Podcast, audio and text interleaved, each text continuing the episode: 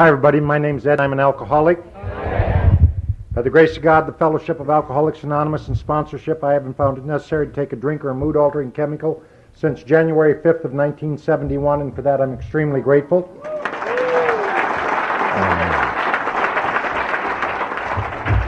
I want to thank the committee for inviting me. Those of you uh, looking for Wayne B., no, he didn't get taller and prettier.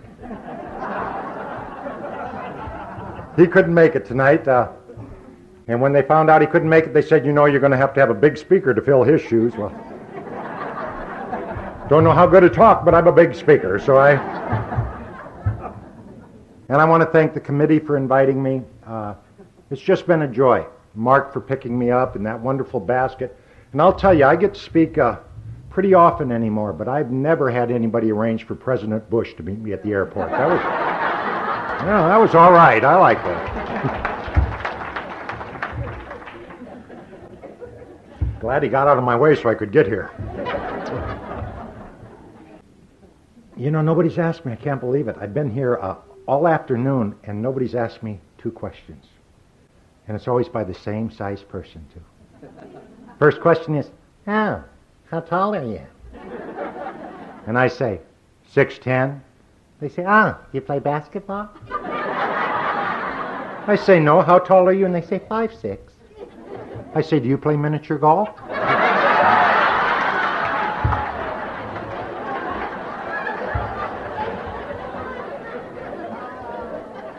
Seems fair to me. They made up the rules. Hey, you know. And I used to think I had to do things to get attention when I was drinking, you know. Put me in the lineup. It was him, officer, you know. Wasn't really a no-brainer. But I love Alcoholics Anonymous. I love God, and I love being sober, and I don't apologize for any of the three anymore. For a number of years in Alcoholics Anonymous, I had to kind of tiptoe around those because God knows what you'd think of me if I really put my faith on the line. Huh? What would you think of me then? But I love God. I love Alcoholics Anonymous. And I really love you. And the most amazing thing I can tell you is I don't want a thing from you. I always wanted something from somebody. And you've changed my heart and you've changed my mind. You've changed me into the person I always hoped I could be but never dreamed I could be. And I thank you for that. I come from a very elite group of people called white trash. And uh, we worked hard to maintain our reputation, you know. When you got a position in society, there's certain things that are expected. And you, you got to go to jail a lot and have cars parked in your yard, you know, certain things. Wear hand-me-downs. You got to do all those. Oh, it's a burden, but somebody's got to do it. And from my earliest memory, I didn't like anything I saw. Isn't that funny? Nothing. I don't know why, but nothing. And I started doing something then that uh, took me years sober to break.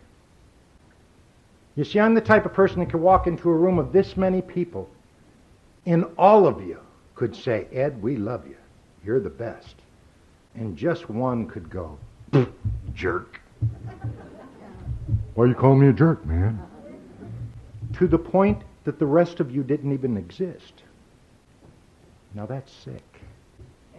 And I was very sick because I could always see the ones in my life, the negatives.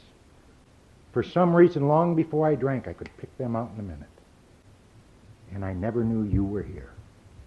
Ever. I remember my mom taking me to church. Boy, that's a drag. Just was, you know. I don't know if you know any ministers, but they all have thin blue lips and talk like this. Shake their fingers, say, You're going to burn in hell, young man. That's what you're going to do. You're going to burn it. And he always used to pick me out. How do you know I was there that Sunday? You're going to burn in hell, young man. And then he'd say stupid stuff like pray. I thought, yeah, like I'm going to tell him where I'm at now, too, you know.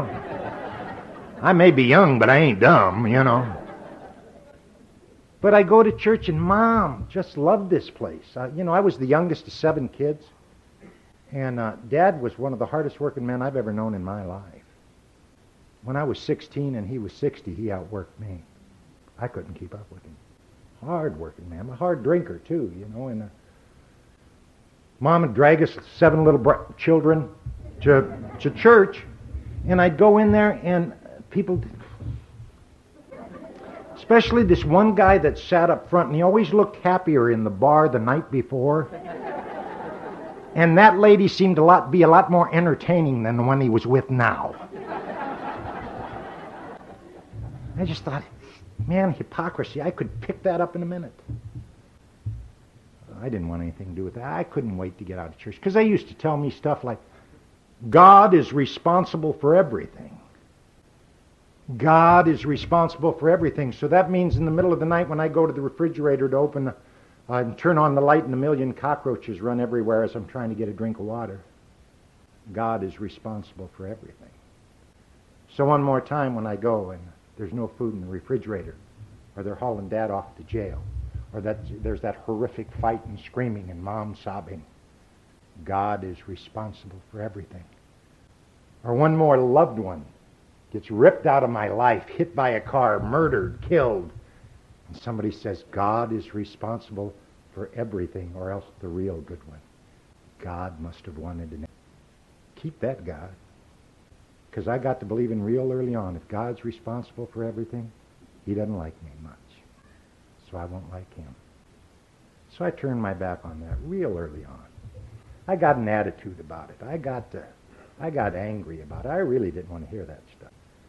I went to my first AA meeting when I was 10 years old. I've got a brother sober 44 years. We don't even let people smoke around him. He's so dry, you know. fire hazard, fire hazard, you know. And but he took me to an A&A meeting, you know, and uh, walked in there, and I remember some old guy up there about 30, you know. Obviously a burnout. My name's Fred, and I'm an alcoholic. I thought, good for you, Fred, you know. If I ever get old and burn out, I'll be here too. I didn't know I was a prophet at that point, but. Uh... and the reason I share that story is there's somebody here tonight who has somebody that they really love that's out there doing it, and you wish they were here.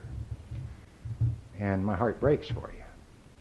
But I need to tell you, even though he introduced me to AA, and I hung around quite a bit, I didn't go out there and think, gee, maybe what I need is 12 golden steps to walk up and a relationship with God and mend my ways.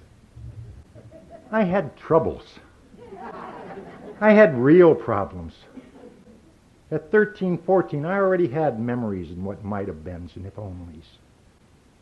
Iowa Highway Patrol picked me up at 13 years old with the possession of a sawed-off shotgun. And it wasn't to be nice to anybody. It was so you weren't going to hurt me anymore.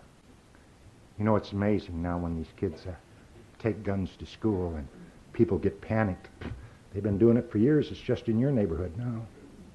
Pay attention. It ain't going to go away soon. But I didn't want anybody to hurt me anymore. I had it. And I started telling a lie then that alcohol helped me believe with every fiber of my being. And it was simply, I don't care. You're going to die before you're 21. I don't care. You're going to spend the rest of your life in prison just like your brother. I don't care. Do you know what you're doing to your mother? I don't care. Boy, was that a lie. One of the biggest things in my inventory was the look in my mother's eye. One, my ex-wife's face. That little child's face that's two years old. Of course, they can't figure it out. My drinking doesn't affect anybody. But one day when I walk in the house and I act like I'm drunk, he runs around the corner happy to see me and then sees me acting like I'm drunk and he hangs his little head and he goes back into his room. And you know what I said at the meeting that night? My drinking doesn't affect anybody but me. What a lie.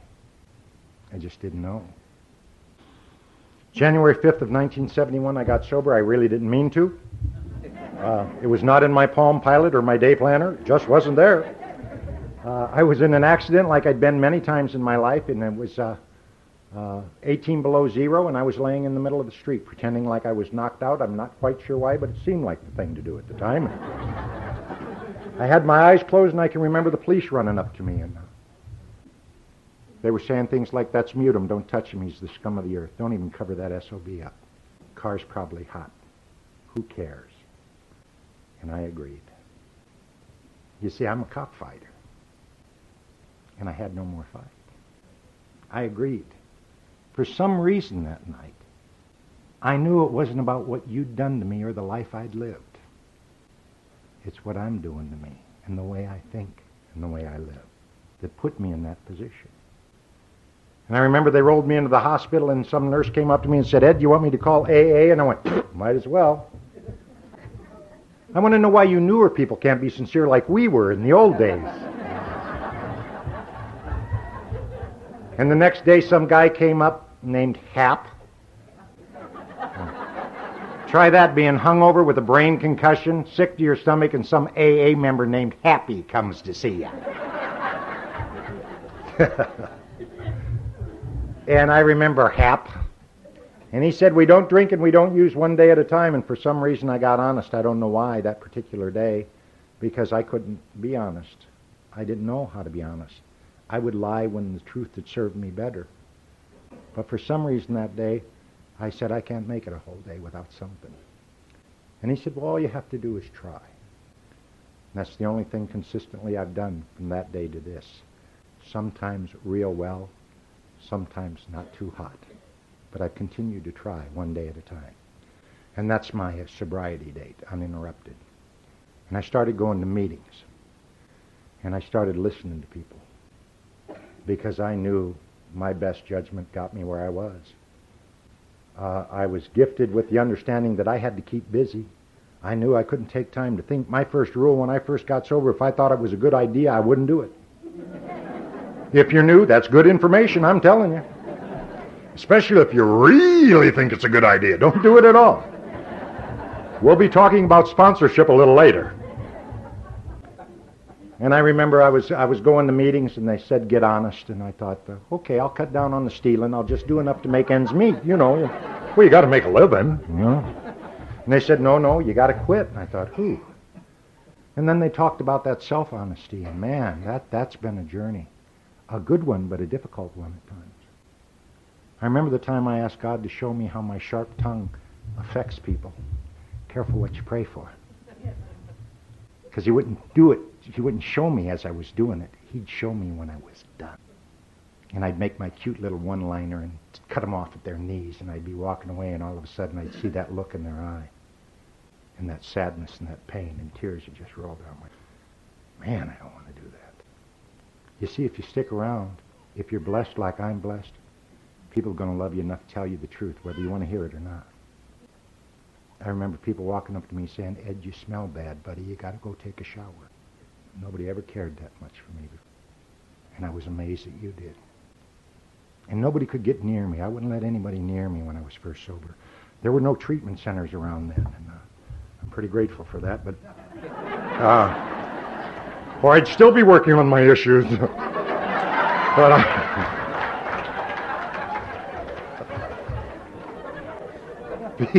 people come to talk to me now and say, I have several issues. I always say, Do you have any Playboy? I don't really. But I remember I was just terrified. And there was a little guy named Harry Stevens. He passed away sober some years ago. And Harry had a job. He was a coffee pourer at the meeting. And Harry'd go around and pour coffee. And I'm just a bundle of nerves ready to explode at any given second. And Harry would come up behind me, which you never do. But Harry could. He'd come up behind me and he'd put his hand right here on my shoulder. Now, I don't know why, but everything was okay first. And I just loved it. Nobody had touched me, and nor would I let anybody touch me. And he'd pour my coffee, and then he'd go. And I'd drink my coffee just as fast as I could. So Harry'd come by and pour me another cup of coffee. The thing I regret about that is I never told Harry, Harry, you saved my life. What we do is so important. What we say is so important. It may be a cute little remark, but it may run somebody out the door, too. There was a guy in Santa Monica named Jimmy R. Jimmy Ryan. He's passed away.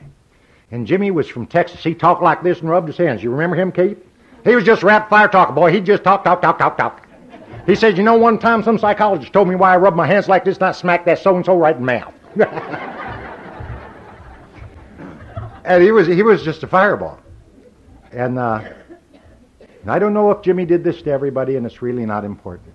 But I used to be plagued by severe depressions, those deep, dark ones. I don't have them anymore as the result of the steps of Alcoholics Anonymous, and haven't had them for a number of years. But then I was working on that, you know, and I'd walk into that club some days and I'd be in that real black spot. If you know depression, you know just what I'm talking about. And for some reason, Jimmy'd be there. And I'd walk by Jim and I'd say, Jim, how are you? And it was like the world stopped. And Jimmy would stop and he'd look me right in the eye. And he'd say, I'm much better for seeing you today, my friend. I'm much better for seeing you. And he saved my life. It's important what we do. Everything that we do. Everything that we do. I uh, started going to meetings, and I remember there was a minister in the group, and he had thin blue lips, talked like this. Shook his finger a lot, you know. And he said, Ed, why don't you come back to church? And at about six months sober, you get honesty. At about eight months, you get a little tact to go with it. I'd wait for the tact if I were you, just a suggestion. And he said, Ed, why don't you come back to church? And I said, I'll tell you why I don't come back to church. It's full of thieves, hypocrites, and liars. And I felt good. And he said, Well, why don't you come? One more won't hurt. I didn't talk to him for a long time, I'll tell you. If you're new, if they say something really makes you mad, it's the truth. At least that's my story. And I remember uh, they said that they brought up this God deal. Oh, man, I just really didn't want to hear that.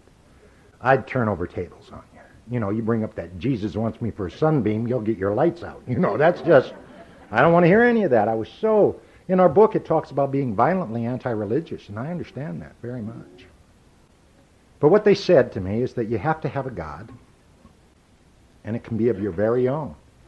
And I thought, you mean I can make up my own? And they said, yeah. I said, okay. Thought about it.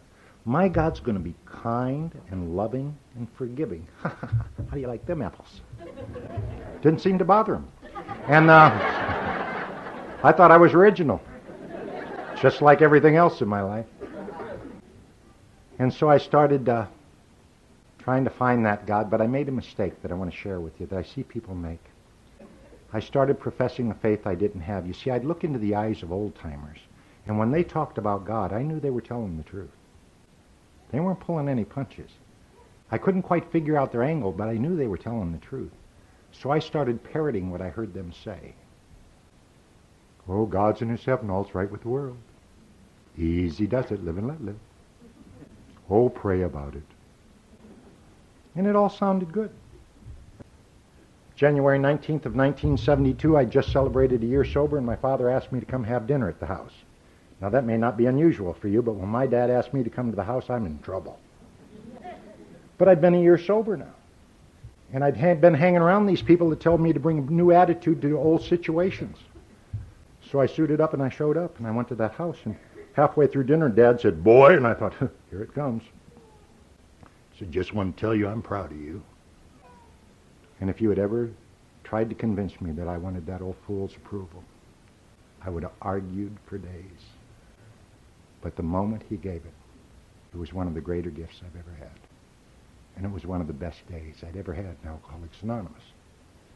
And I went to that meeting, and we had a good meeting, and I went to my sister-in-law's house afterwards, and I got a call from my mother who was crying and hysterical, and said, Ed, come home quick. Uh, I don't know what's happening. Dad went across the street, and now they're carrying bodies out of there. And I came home, and it was one of those ice storm nights, you know, where there's a quarter inch on everything. Kept thinking, well, you know, I, I got God now. Nothing bad can happen. Went up to that uh, bar that I used to spend a lot of years drinking in. I drank in there from the time I was 11 years old. And there were more police than I've ever seen in my life. And you know, it's funny, in that year I'd been sober, they'd shaped up pretty good. if you're new, if you don't swing at them, they won't lock you up, usually. Man, I wish I'd figured that out a few years before. But I'd worked in the courts that year to help people who had drinking problems. Wasn't paid for it. It was a volunteer thing. And, uh, they knew I was sober, and I walked in, and there was an officer there. He said, Ed, what are you doing here? And I said, my dad was here. He said, oh, God, Ed. And I said, why? What happened? He said, I don't know. All we know is somebody came in and opened fire and shot Ed. And I looked down the bar, and I saw a pool of blood with my father's glasses all smashed up. And I kind of knew. I didn't want to know. But I knew. And they said, uh, he said to me, they've taken all the bodies up to the hospital. So I went up to the hospital. And I walked in there, and there was a lieutenant up there who hadn't forgotten my past. And he said, What are you doing here? And I said, My dad was in the shower. He said he wasn't in there. I've identified everybody. Now you get out here and don't cause any trouble. We'll have, in not nice words, told me he'd have me arrested too. And an AA miracle happened. I said, Okay. And I left. That's not my nature. You change my nature. I went and I called the one cop that for the last five years I was out there, my drinking and using, tried to put me away. But he's the one guy, too, on that force that really knew I was sober. And I said my dad was in there. He said, oh, my God, Ed, hold on. And we talked back and forth. He said, the only thing we can come up with is they either took him as hostage or he got shot and wandered outside somewhere, so we'll form a search party and walk the streets. And for years I'd hoped you wouldn't know that feeling. And then September 11th came along, and you all got to know that feeling. And it's a horrible feeling. It's a ghastly feeling. It's a combination of all the emotions I've ever known in my life all at one time feeling. And you don't want to be looking in the trash can for your dad, but you know you got to because he might just be there. And we searched the streets all night. At 8 o'clock the next morning, that officer called me up and said, Well, Ed, you want to come up? Anybody could have made a mistake. You need to identify your dad's body. And I went up to the hospital and I walked into that morgue and I saw my father there with that bullet hole in his face and it just got colder. And I reached for that faith I'd been professing and all I had was other people's work. And the thought crossed my mind of that thin blue-lipped pastor told me, you know, your family will pay for the things you do too. And I was just angry and hurt and disillusioned. And I've had reason in the last few years to go over that time uh, many, many times. And one of the things I realized is, you know, from the moment it happened, there was always an AA member right here. Not right here. Right here. That if I ever needed them, they'd just coincidentally be at the police station when I had to go out. Be outside my house when I'm leaving. Be at the funeral home by the hundreds. And I had a knot in my gut that just wouldn't quit. But I never thought of drinking. This program works. Thought of a lot of other things. Thought about homicide. Thought about a lot of things, but I didn't drink. That's amazing. You know, I think too often we forget. Everybody says, oh, I'm waiting for the burning bush. If this isn't a burning bush, all of us sitting here sober, then what is? I don't know about you, but I could not get rid of the desire to drink, no matter what. And it's, and that day it was gone. And I remember the funeral. There was a guy there that did the funeral, and he gave me one of the keys to the kingdom. During the funeral service, he said, you know, a lot of people would say Clifford's death is God's will, and he said, I don't believe that. And I sat right up in the pew. He said, I believe God created human beings, gave them a free will. Some of those people chose to do this act, and now it's God's will. And I thought, you mean God didn't kill my dad to make him an angel or to punish me? No. Another human being did. Man, it was like the weight of the world fell off my shoulders. Because you see, it was always, if there's God, why are there starving children in the world? It's real simple. We don't feed them and want to blame God. Why is cancer rampant? We pollute everything we touch and want to blame God. It's our responsibility. So maybe that God that I made up might just work. Maybe. Shortly after that, I, I went to work and God talked to me. Now, you got to be careful when God talks to you. I got a few other friends God talked to. They ain't going to be out for some time. But God talked to me that day and he said, Ed, go out to California, get into show business. I looked at my resume and it made perfect sense to me. So I went out to all, where all stars get their start, Anaheim, California. I got a job at Disneyland. I was goofy. Little did they know how well I fit the role at that point. But I'll tell you the reason I went out there. In, in, when I got sober, people in AA told me to reclaim my dreams. And I thought, no, you don't want this guy to reclaim dreams because I had some good dreams, man. You know, I, I in school, that's where I did my best dreaming. And I can remember being on the corner of 6th and LeClaire uh, with my little hand-me-down pants and wrap-around belt and hair sticking straight up and dirt rings around my neck and thinking, man, one of these days I'm going to travel all over the world and meet famous people. It's going to be cool. And I told somebody in that, my neighborhood that once, and they laughed at me, so I thought, well, it's probably stupid. So when they said that to me in AA, I thought, well, okay, this would be a way to prove you wrong. So I went out to California. Now, I never started that job at Disneyland, and I'll tell you why. I happened to go up to a meeting in West LA, and I walked into a meeting of enthusiasm about being sober, and I'd never seen that before. I was used to sitting in meetings, and you stand Fred up once a year, flip him a chip, set him back down. It's just so good being sober. And you know, that's wonderful. I'm not putting that down, but that ain't for me. And it is for a lot of people, and I'm excited for them. But it wasn't for me. And I walked into this group, and people were doing things. They were shaking hands. They were introducing people. They were going, they were moving people. They were they were about living. And you see, I was thinking about dying. 24 hours a day, I was going to meetings and thinking, man, that bridge abutment looks good. At least I'll die sober. Nothing in my system. I was stark raving sober. I went up there the next week, and this guy walked by me, and he'd been there the week before, and I said, excuse me, would you be my sponsor? He said, no. I kind of knew the A&A rules, you know. If you ask them, they had to say yeah. And he said, anybody I sponsor has to look up to me. Ha ha ha. I thought, oh, good, tall jokes. This is what I need. this will help my self-esteem, you know. Hmm.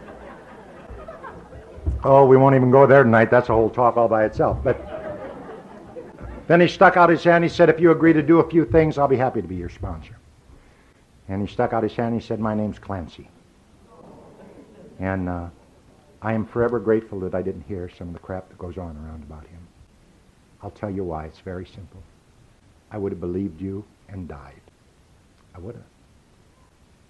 I would have believed you and died. It's very important what we say and the example we set and what we do. I would have believed you and died. And I walked into a guy who looked me right into my eyes and saw that I was stark raving sober. And I was, uh, I moved into his garage. And there I wrote an inventory. And I wrote for four days and four nights on that inventory because he told me I had to start all over, you know. And I thought, well, I've already been through the steps. And he said, well, you're living in my garage, so obviously you missed something slick. and I wrote for four days and four nights, and I wrote that inventory, and I went in, I finished it, and I went into the house to have a cup of coffee with Charlotte Clancy's wife to celebrate. And I come back out to the garage, and at that time he had a goat named Alfred. And Alfred was just finishing off the last page. True story. And I went into the house. I said, Charlotte, that goat ate my inventory. She said, Oh my God, I hope you don't get the runs. and I thought, typical Al Anon answer for you there. and of course, Clancy came home and I said, Clancy, that goat ate my inventory. He said, Bet you found that hard to swallow. and then, honest to God, four days later, the goat died some sort of bowel obstruction.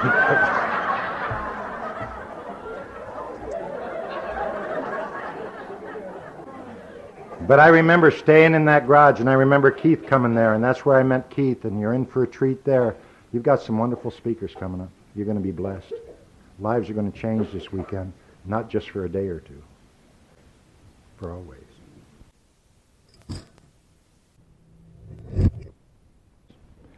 But I met Keith, and I lived in that garage, and Clancy insisted that I do better than I think I could do. Because remember, the, the, I always call it the 299 to 1. Room with 300 people, 299 said I'm great. The one says, I was still hung up with the ones. And I had to learn to look to the 299.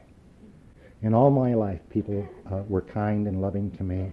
I just assume they'll look at the pain, look at the discomfort and focus on that. Because without pain and discomfort, I don't know how to live. And that's why the steps work perfectly for me. Because the steps in the Alcoholics Anonymous have taught me how to live happy, joyous, and free, just as the book says. You know, one day it dawned on me that's just not a nice little saying that's in that book.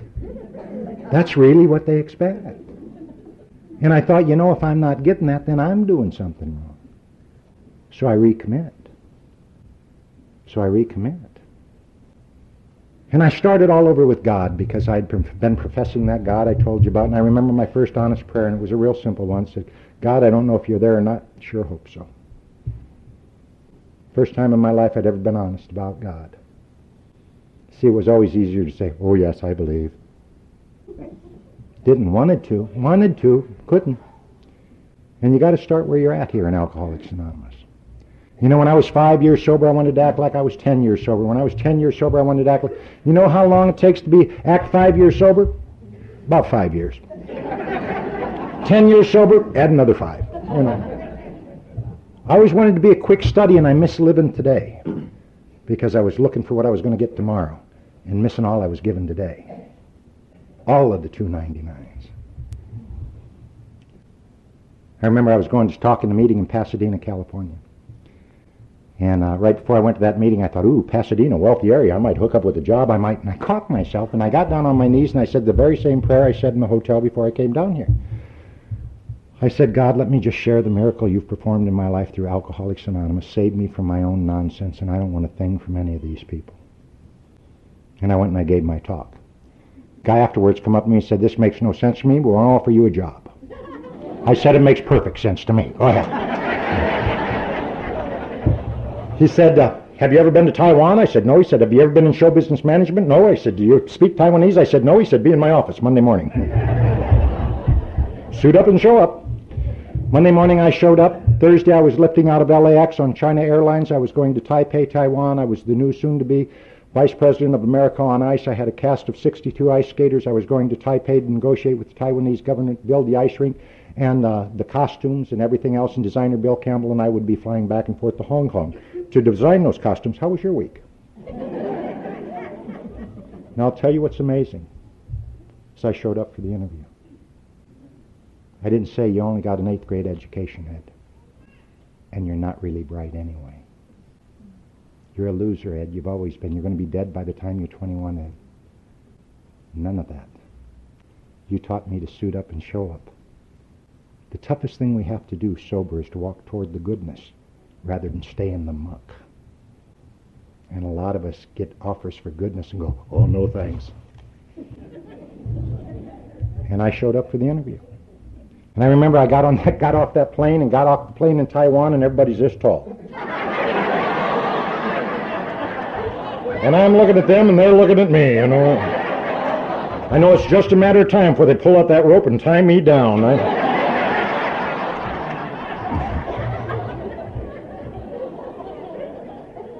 And I remember uh, walking out of that airport and getting into my Mercedes limousine and going up to uh, the President Hotel that was owned by Madame Chiang Kai-shek and going to my seven-room suite. And I had the right to be there because I'm one of God's kids. And that's what you told me. And it wasn't about ego. It wasn't about owed to me. It was a gift that I appreciated. And I was there for a few months, and I was there. Uh, we went to Kaohsiung, and a guy walked by me one day said, You know, you'd be an excellent manager for the Harlem Globetrotters. And I went, Yes. and I got home, back home to Los Angeles, and uh, was home for a few months, and the Harlem Globetrotters called me up and said, Mr. Mutum, we've heard wonderful things about you. Can you come and talk to us? So much for my five-year plan, huh? So much for controlling and mapping out my destiny. Would have missed it all. God's got a better plan, one day at a time. I suited up and I showed up for that interview. And all of a sudden I'm in New York City, Madison Square Gardens. And I'm on the bus with Metal Meadowlark Lemon and Curly Neal. I got every major credit card in the world and $10,000 cash. And I think about a little kid on 6th and LeClaire in Davenport, Iowa, who was wearing hand-me-downs, wrap-around belts hair sticking straight up and dirt rings around his neck because he liked to play hard. And he dared to dream that one day I'm going to go all over the world and I'm going to meet famous people. And you dared to tell me you can do that. And I dared to believe you. And I dared to believe you. And I went all over the world. And I had a great time. I went to London, England, met the daughter of the Turkish ambassador. She was Muslim, beautiful, wealthy. I thought, our backgrounds are a lot alike. So we got married. I didn't say all judgment had returned. And uh, Keith remembers Inell, and she's a wonderful woman, but we should have never gotten married, and I knew that, and I did it anyway.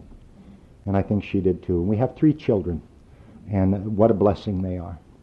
But I keep hearing, well, at least we got the children. No, we got the children, that's a gift, but we should have never been married. And I don't say that to put her down or put me down. I wasn't a good partner at that time.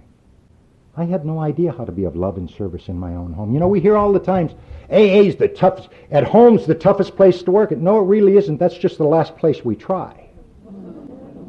Think about it. Come to meetings, live and let live, day at a time, good to see you. Oh, you poke me in the eye, doggone you. we go home, give me the salt. What are you doing? There's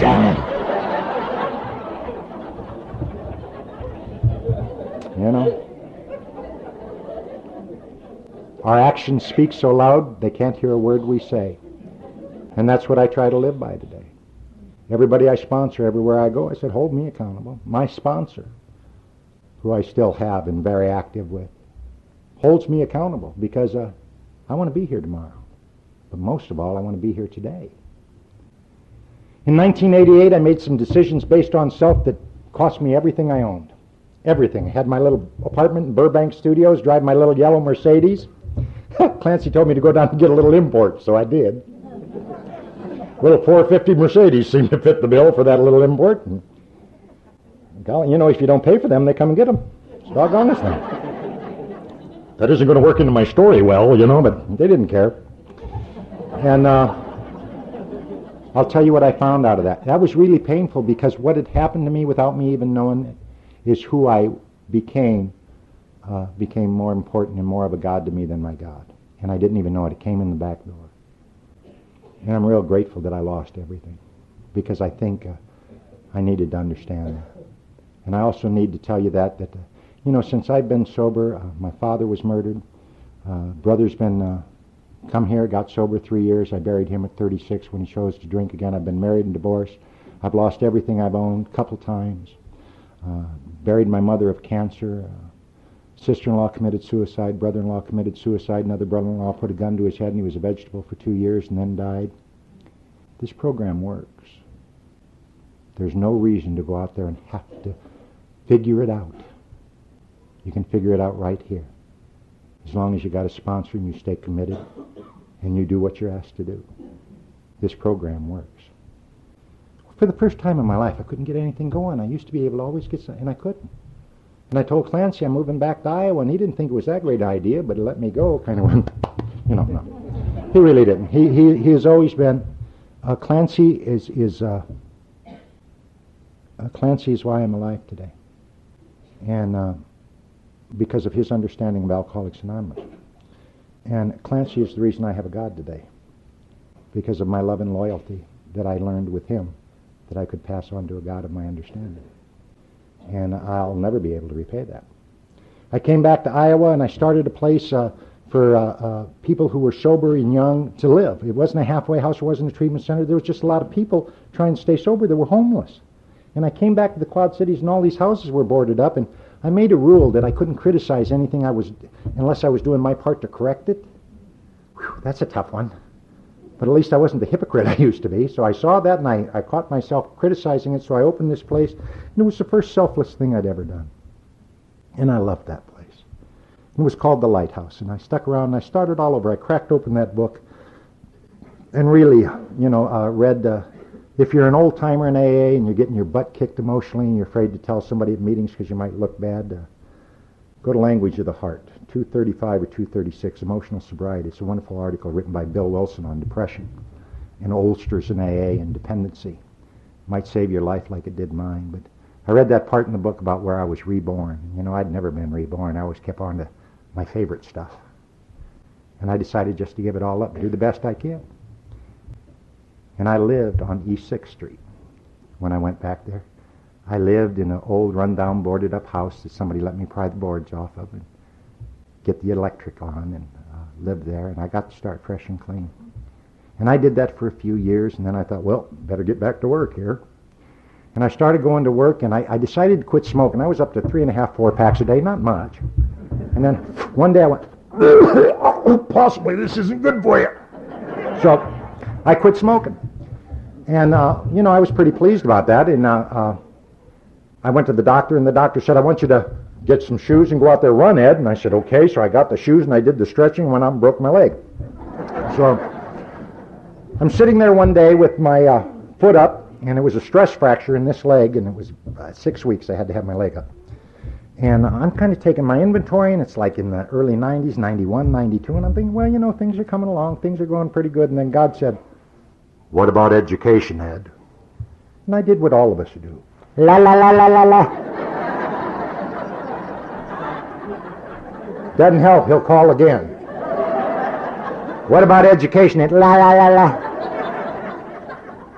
But if you've been around a while, you know when you get that clear message, you do one thing. You get your crutches and you go over to the university. And I hobble in there and said, I'd like to go to school. And they say, how many credits do you have? And I said, I have bad credits. What's that got to do with anything? and they laughed like you did. But I shared with them a gift that you'd given me, and please God, I never forget it. I was able to say, you don't understand. I don't know how to go to school. I'm not sure if I'm part, smart enough to pass a class.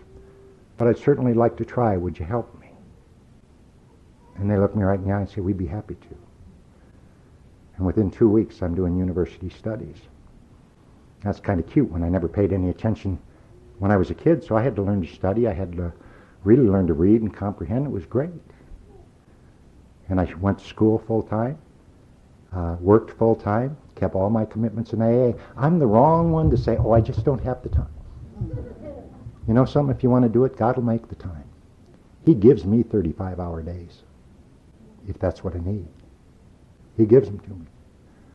And I started going to school, and then there was one weekend where a guy said uh, he, he invited me on this weekend retreat, and I went on that weekend retreat, and it was a Christian retreat, and uh, I had a spiritual awakening. Hadn't planned on that either, but it changed my heart and it changed my mind in a moment's flash. Very similar to what Bill writes about that uh, mountaintop experience, and I'm just not articulate enough to explain it to you. Someday maybe I can. But God said, I need you to work for me. And I said, yes, sir. And I left that retreat and I went into the ministry. In three weeks, I had a church and was doing sermons and conducting services. Because you see, I don't know how small your God is, but mine's a big one. He can do whatever he wants, whenever he wants. And I started going to there and I said, what do you need me to do? And they said, well, you got to get your BA. And I thought, okay. And then they said, you got to get this 96-hour master's degree. And I said, okay. And I did all that. One day at a time. And I'll never forget the first time I got a call that one of my parishioners was dying. A guy named Harold. Harold was one of the nicest men I've ever known in my life. He was a farmer, hard-working guy. He was one of those guys that if something was wrong, he'd take care of it quietly. You'd never hear about it. And I got a call, and uh, Harold had radical stomach cancer and asked to see me. He just got the diagnosis, and I went there to see him, and he uh, I walked in, I'm doing on-the-job training with this pastor thing. I'm thinking, well, you probably should pray. And I thought, well, I don't feel like that. So I sat down and talked with him for a while. And Harold had a big bay window, as they do down there in Iowa a lot. He kept looking out. And I realized Harold had a big, beautiful yard that he always kept well manicured. And I said, Harold, can I mow your lawn? And he turned to me and said, would you do that, Pastor Ed? And I said, you bet.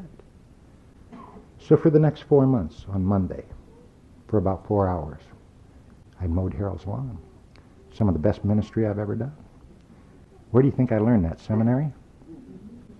Learned it right here. Some of the most godly things we can do is wash a dish, give somebody a ride, just be there. Standing right there just in case they need you. And I remember uh, the last day I mowed that lawn, I went in and said, Harold, you feel like praying? He said, I sure do, Pastor Ed. And we said a good prayer. And I ended the prayer with, God bless you, Harold. And he said, oh, no, no, God bless you, Pastor Ed, because you see, Harold was a giver. And two hours later, he died. I had come from a place in life you had brought me and taught me to come from a place in life where nobody wanted to be around me, to people were saying, I want to see your eyes, the last thing I ever see on this earth. I'm a rich man. I wouldn't take anything for that. And I got appointed to a bigger church, a 1,200 member church, and we were going along. And I've always remained active in AA. Part of my ministry was one Sunday a month I go and speak at conventions, and that was all fine. And, and things were really good. I've had a, a wonderful run here of about eight, nine years. And, and uh, last year they came to me and said, you know, we want you to quit talking in AA. And I said, uh, why is that? Well, we want you here at the church. The people love you here at the church, and they want you all the time here. And I said, well, unfortunately, I can't do that. so out of the blue, I had to change a career that I'd never been happier in. And I love those people. You know, sometimes we always think AA people are good people. There's a lot of wonderful people in AA, but there's a lot of wonderful people in the world. And I knew a lot of them were at my church. And I said goodbye to them in June. And I started a new church. And uh, the only reason I tell you that is because it's important to tell you what I'm doing today. About two years ago, I was preaching on a Saturday evening, and I was preaching on forgiveness. And right in the middle of my sermon, because I always try to give them heaven instead of hell, try not to shake my finger and not have thin blue lips. and uh, every once in a while, though, I can. And I'm preaching away on forgiveness, and all of a sudden I, I, I stopped. And I said, you know, I need to stop here and I need to share something with you. I've never forgiven the guys who've killed my father, so I really can't preach on this. But I make this covenant that I'll go and I'll seek them out and I'll forgive them. Then I can preach on this. Because one thing my sponsor taught me and one thing you taught me is examples speak so loud you can't hear a word we say. And I hate hypocrisy. As God would have it, two and a half weeks later, one of the guys had an appeal and the sentence was overturned. And man, it made news everywhere, and they came to see me, all the press. I'm uh, very well known and loved in my hometown, and that, that's by God's grace and Alcoholics Anonymous, believe me. And the press came, and they had cameras everywhere, and they said, well, you know, the, they just overturned his sentence. They said, release him or uh, uh, retry him right now, and it's been 27 and a half years. What do you think should happen? I said, it's time to forgive and forget. And they said, well, he's been in prison 27 and a half years. He's been in there since he was 17. He doesn't know how to work. He doesn't know, what's he going to do? And I said, he can come live with me if he wants. they didn't get that. You get it. You invited me into your home. Who am I not to do the same? You see, he didn't do anything I hadn't been capable of at one time or another. Who am I? And that story literally went around the world.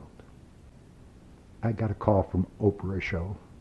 I got a call from 48 Hours. I got a call from 2020 people did news. It was for L.A. Times front page stuff, and it was New York Times, and it went all over the world. I just want to tell them, no, it has to do with step eight and nine. You know.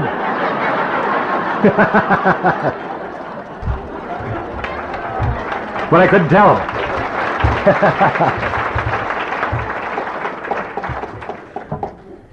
and as God would have it, a few weeks later, I uh, uh, I was wa- found myself walking down Fort Madison Penitentiary heard my feet shuffling on that uh, sand on the cement.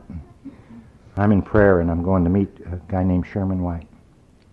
Last time I'd seen Sherman White, I was sitting across from him in the courtroom, thinking if you give me five minutes with him, we won't need a trial. In fact, bring all five of them in, we won't need a trial. And now I'm going to see him again. And I went into that cell and I stuck out my hand and I said, My name's Reverend Ed Mutum. And I'm here to tell you that God loves you and I love you and I forgive you. And if there's anything in my life that can ever make your life better, let me give it to you. And he looked into my eyes, and I believe he saw what I saw in those old timers' eyes. I was telling him the truth. There was no con here. We talked for two and a half hours. He's cried in my arms. He's told me things he thought he could never tell anybody. Just like you did for me. A year ago, November, I was or last November, I guess it was. I got a call from the Iowa State Corrections Facility, and they said uh, Sherman's being released, and the governor says he'll only be released to you. Imagine that. And I went up and I got to pick up my friend and load him in the car. And I remember I said, We're going to get something to eat now. And I said, This woman's going to ask you a lot of questions. She's not harassing you, it's just the way we do things. He said, what do you mean? I said, well, how do you like your eggs? How many? What kind of toast? Because, you know, he's used to a chow line for 30 years. You got to think about these things. We went in and he ordered and said, man, that is kind of harassing, isn't it? and he, uh, we went outside that restaurant and there was a beautiful little pond right here at the right. And he said, uh, Reverend Ed, can I stop for a minute and look at this pond? And I said, sure you could. And I realized he hadn't been able to do that in 29 and a half years. We get to do it every single day. Stop and look and enjoy if we're looking for the 299s. I got to take him to the store. find out what size he was because he didn't know. All he knew was prison issue. I got to take him to look for work and get him a job. He got him the job because he was honest with the people. He said, what do I tell him? And I said, you tell him you were involved in something that was just horrible. And it broke your heart and you've done 30 years for it and you're trying to start new and you just love an opportunity to do that. And that's what he did. And he was out about three months and he violated. And it was a stupid little violation, but when you're a convicted murderer, what I didn't tell you is uh, they had decided to retry him again. And I went down and talked to the county attorney, a guy named Bill Davis. And I asked him to give my friend some mercy. Because that's what I beg for now, for me and for you and for all of them. All of us that made it. And he said, Ed, this guy's conning you. I said, he don't even know I'm here. How can that be a con? And by God's grace and what you taught me to be and how you taught me to be, he listened. And he reduced his sentence so he could come home. Because by Iowa law, if you're with somebody in the commit of a felony and they have a gun, you're guilty of first degree murder. He reoffended and he went back and people came to me and said, well, I guess you're not going to be talking to him again. And I said, oh, yes, I am. They didn't throw me out of AA when I goofed up. My sponsor gave me good information, said, Eddie, you'll never get drunk for doing things wrong, but you'll get drunk if you start defending them. Boy, write that one down. Because you're going to do things wrong, especially if you're trying. And I don't know what's going to happen to my friend Sherman. And I was up talking at a place in Des Moines uh, about three months ago, and uh, or excuse me, about six. Uh, it was right before Christmas last year, and uh, they said, "Do I have any regrets about uh, meeting Sherman?" And I said, "No, no. The only regret I have is I've never been able to get a hold of the trigger man." And because when he went to prison, he killed two more people, and they've got him put back so far you can't see. And I said, I'd really, my only regret is I'd like to give him a, write him a letter. And the woman who was heading the committee said, I've been writing to him for 20 years. He'll have his e- address when you get home on your email. And when I got home, there was his email, and I wrote him a letter, and I said, uh, Glenn, my name's Reverend Ed Mutum. I'm the son of Clifford Mutum. I said, I'm here to tell you that I love you and God loves you. And if there's anything I can do to make your life better, let me do it, and I forgive you. And I didn't hear from him for quite a while. I got a letter back Christmas Eve last year, getting ready for services. And it was a long letter, but what it said was he apologized for not writing sooner, but he just couldn't believe I'd write to him. And he said to me, I don't know that you could ever help me in any way. He said, I've done. And I told him I was sorry for the decisions he'd made, and he must feel horrible about it. And he said to me, uh, I've done too many things wrong. There's no way you can help me that I know of, but the very fact that you said you would means more to me than you'll ever know. And about three months ago, he called and asked for my help. You see, his mom's dying. And he'd like to see his mom before she dies. If there's any way to do it, God can do it. So we're going to try to get that to happen. What you've taught me in Alcoholics Anonymous is add to this world. I want to spend my time giving everything I got because God knows I spent enough years taking. Even after sober, lying and conning and crap. My prayer when I come to these things that I leave a very part of my soul here because that's all I got. In my prayers that uh, you can find in this deal what I found. If you found more, that you'll share it with me. Happy, joyous, and free.